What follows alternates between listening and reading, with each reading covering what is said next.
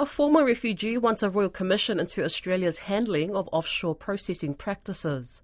It follows what's been labelled as explosive allegations of systemic misuse of taxpayer funds in offshore detention reported by the Sydney Morning Herald.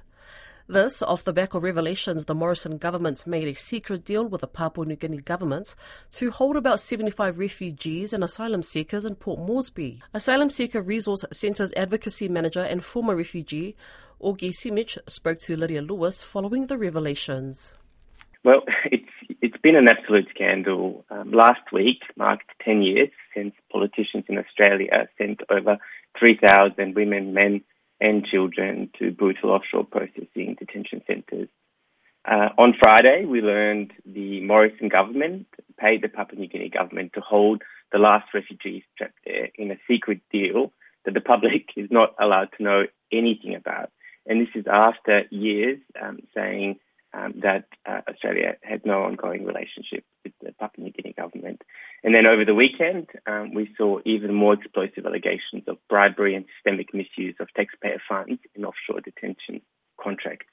Um, allegations that millions of dollars in detention money went to Pacific politicians.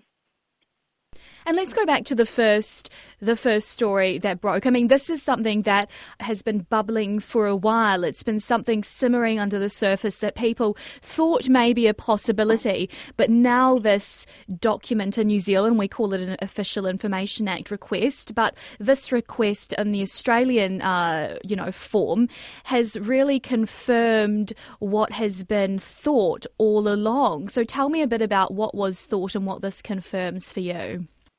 Yeah, absolutely. So since December 2021, uh, when the courts in Papua New Guinea um, decided that um, to end the uh, agreement with Australia, and when the uh, official agreement that Australia had with Papua New Guinea ended, uh, we have been asking uh, about what circumstances are and what the relationship between Australia and Papua New Guinea is. And we've asked, um, worked with politicians in Parliament through uh, questions and Senate estimates um, to get to the bottom of it uh, we put in a freedom of information request.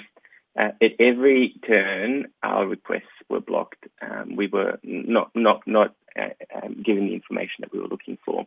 Um, so the information that finally came out through questions or notice um, to Parliament uh, last week um, really, uh, like he said, um, showed us what uh, we had already believed was happening.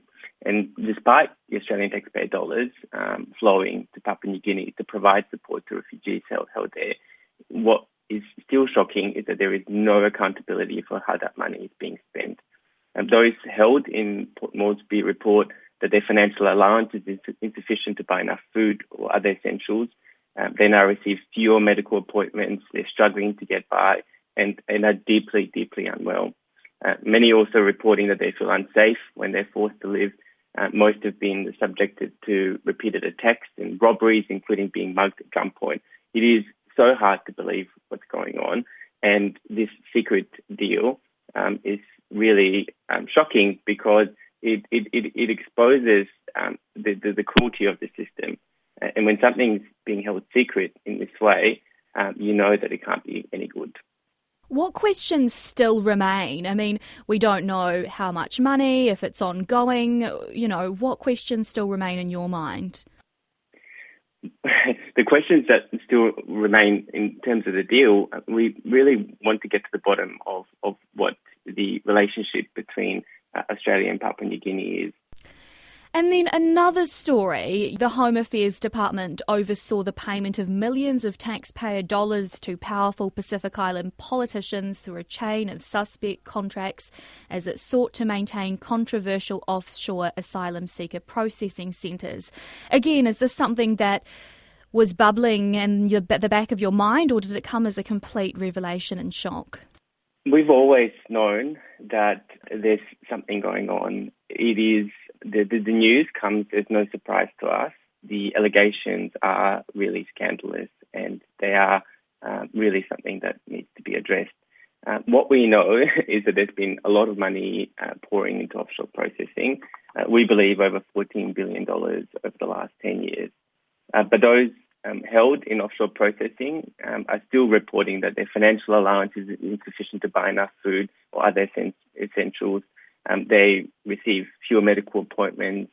Um, and like I said before, they're really struggling um, to um, have their needs met when they're deeply unwell.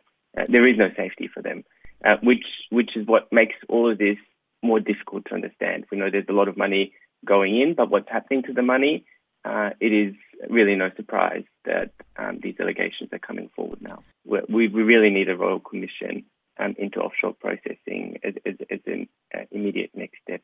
What would be the next steps for the royal a royal commission, or how would that be sparked? Yeah, so there's been a call for a royal commission over the years. Ultimately, politicians in Canberra have to decide that that's something that they want to support. Um, so it needs to be um, set up by Parliament the um, terms of reference need to be decided on by Parliament, uh, and then it needs to be given um, the autonomy and the powers to, to be able to move forward. Uh, we think it's going to be a big campaign to try and get to that point. Um, it's been something that the refugee sector has been calling for, for for a long time already. Um, it could be some years away still. Um, I I believe that while the government um, that is currently in power might in some way be implicated in what's happening in uh, terms of the offshore processing system, um, that a royal commission will remain unlikely.